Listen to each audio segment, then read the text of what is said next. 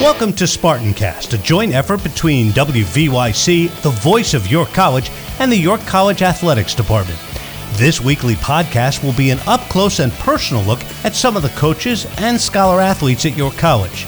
Now, here is your host this week, Jeffrey Schiffman. Welcome to WVYC's Spartancast, and today we are going to be talking with Nate Cook. Nate is the York College head athletic trainer, and we're going to let him explain what he jo- what he does in his job. Um, but first of all, thank you for joining us. We really appreciate it. Yep, no problem. Uh, I, I, guess we should start with it. W- what do you do? What's your job? I'm in charge of the health and well being of all of our athletes. So um, when something goes wrong on the field, on the court, in the pool, uh, and and they you know sustain injury, uh, I take care of it from from that point go to the point that they come back onto the, the court or onto the field. And, so, and how many athletes are we talking about? So we're talking about 400 50, 475. And that's over the three seasons, that's obviously. over the three seasons, yep. And I have three assistants that help me. So you know, there's four of us. There are four of and, and mm-hmm. obviously one person could not handle all that. No, no. All right, let's talk how you got to York College. Why, uh, first of all, how did you get into athletic training? Why did you choose that as a as a field, which is a, a hugely growing field? Yes. I know that there are quite a lot of the, you know, you talk to a lot of the athletes sometimes, and uh, especially the ones that are, uh, you know, in the biology fields and all that sort of stuff. They mm-hmm. want to get into athletic training. Yeah. So, how did you get into it? Yeah, for me, I was in athletics all through high school. You know, growing up, um, basketball, soccer. Um, and just really enjoyed athletics, but I also enjoyed helping people. And so I, I wanted to meld the two together and, and have, you know, a career in athletics, but also helping people. And, and that was exactly, you know, what I did with athletic training, going to, uh, to, to college for it and, and then coming here. And when did you go to school? Went to Messiah, uh, okay. just up the road. Yeah. So, so. Uh, let uh, from a career path thing, um, what what what did you study? Did you actually study being an athletic trainer, mm-hmm. or was that the you know kind of uh, at the end after you're you're doing your biology and understanding kinesiology and all that kind of stuff? Yeah, you definitely had the kinesiology, the uh, exercise phys, um, anatomy, um, all of those courses were there. Even chemistry um, to learn you know the, the chemistry of of the uh, the body and and uh, and also the the medications that we use.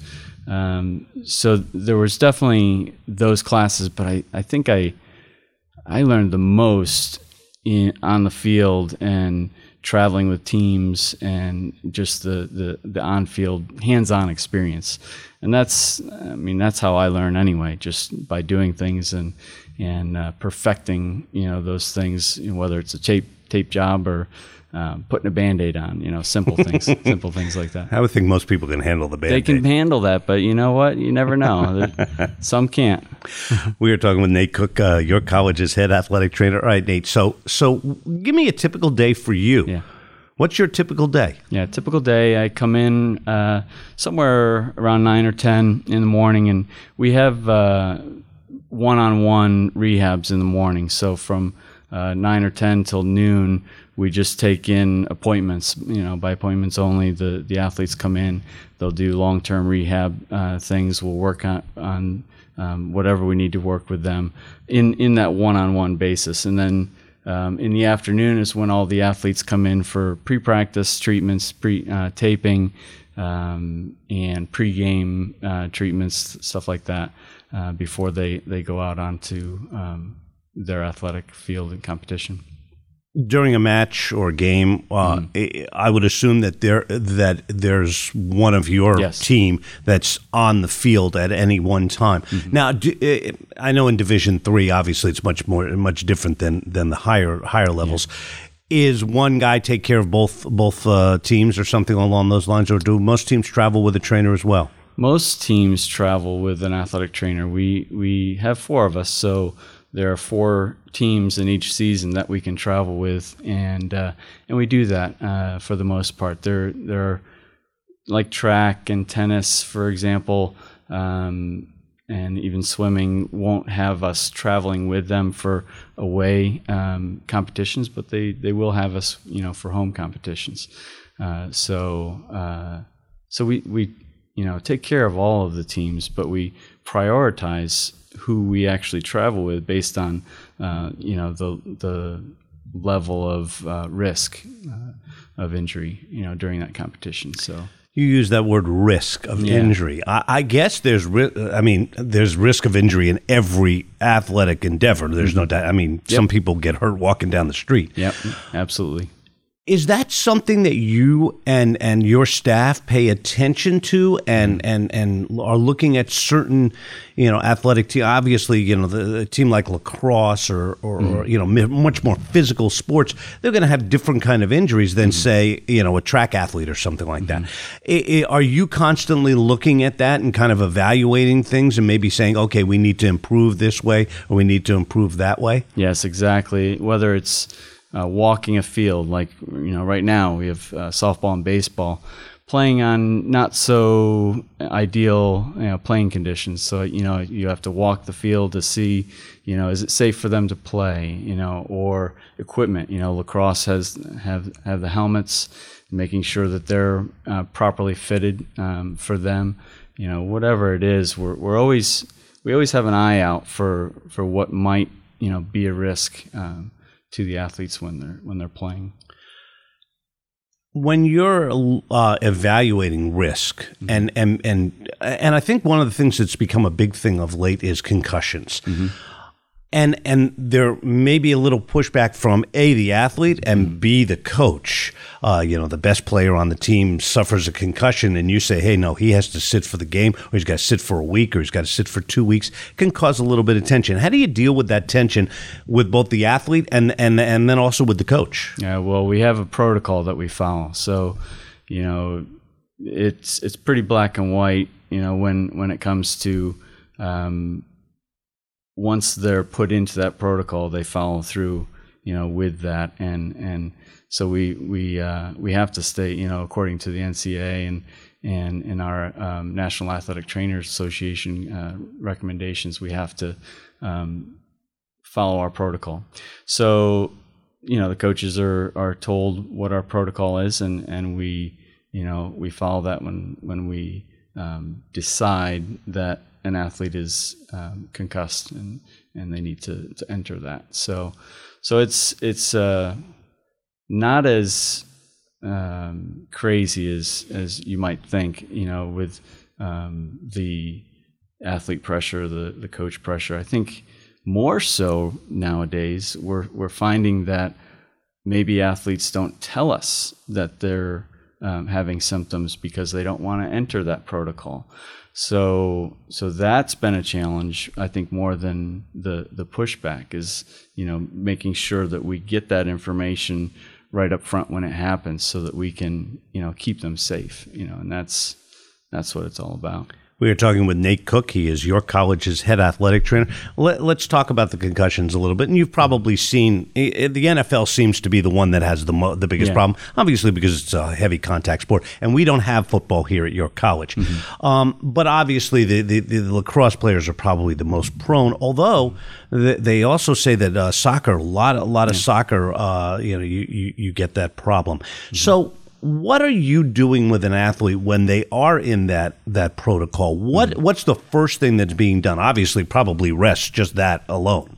Yeah, we, we assess their symptoms and we have a computer program called uh, Impact, uh, concussion management program. So that helps us along the way too. It's another tool um, that can assess what's going on within their brain and it can assess their speed of processing, their reaction time, um, their ability to remember words, remember numbers. So it's like almost like a, a computer program that you put up and you kind of put them through a little Yeah. test. Yeah. Oh, that's interesting. Yeah. and we do a baseline for them before the season starts so that we know where they should be, and and then we assess where they are, you know, after impact, and uh, and so we use that, and we also um, do gradual return. Um, so when their symptoms resolve, or as they're resolving, we'll start to move them. We'll start to to have them get on a bike. We'll have them do push-ups, sit-ups, you know, jumping jacks, simple things like that, running, jogging, and then we'll have them, you know, do uh, a non-contact practice where they, you know, they just run around, do drills, but they they don't have full contact if it is a full contact sport, and uh, if it's not, we just have them do kind of a partial practice, whatever that is for that that sport, and then we have them do full practice and, and make sure all along this this timeline that that their symptoms aren't returning. If they do, then we have to back back up and and and start over. So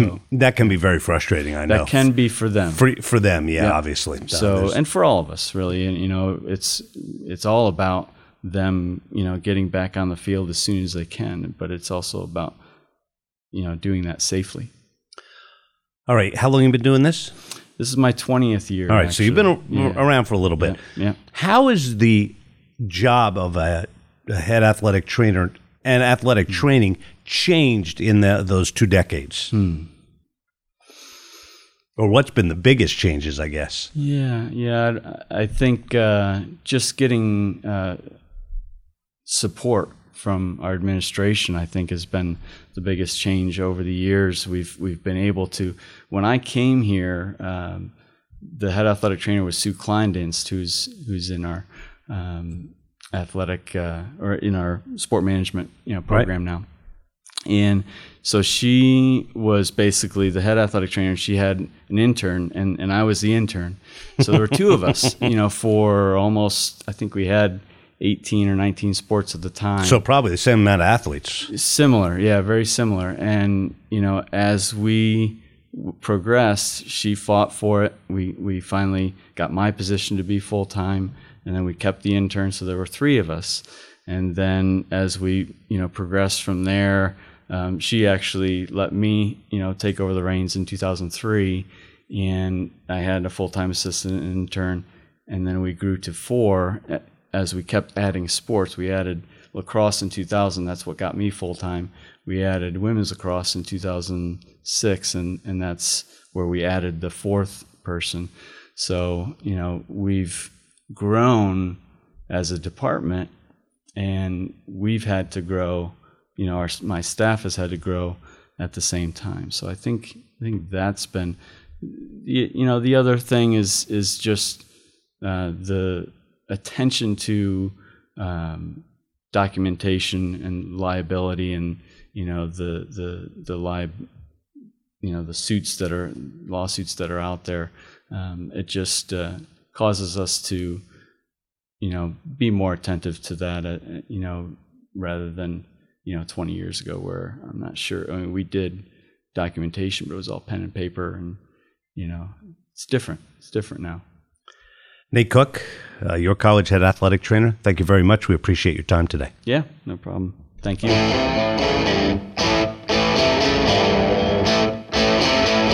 Thanks for joining us for Spartancast. Spartancasts are available to listen to on the York College Athletics website, ycpspartans.com, or at the WVYC podcast site, wvyc.podbean.com. Spartancast is a production of WVYC FM, and any use of the material without the express written consent of WVYC or York College of Pennsylvania is prohibited. The Spartancast executive producers are Jeffrey Schiffman and Scott Geis. Until next week, thanks and go Spartans!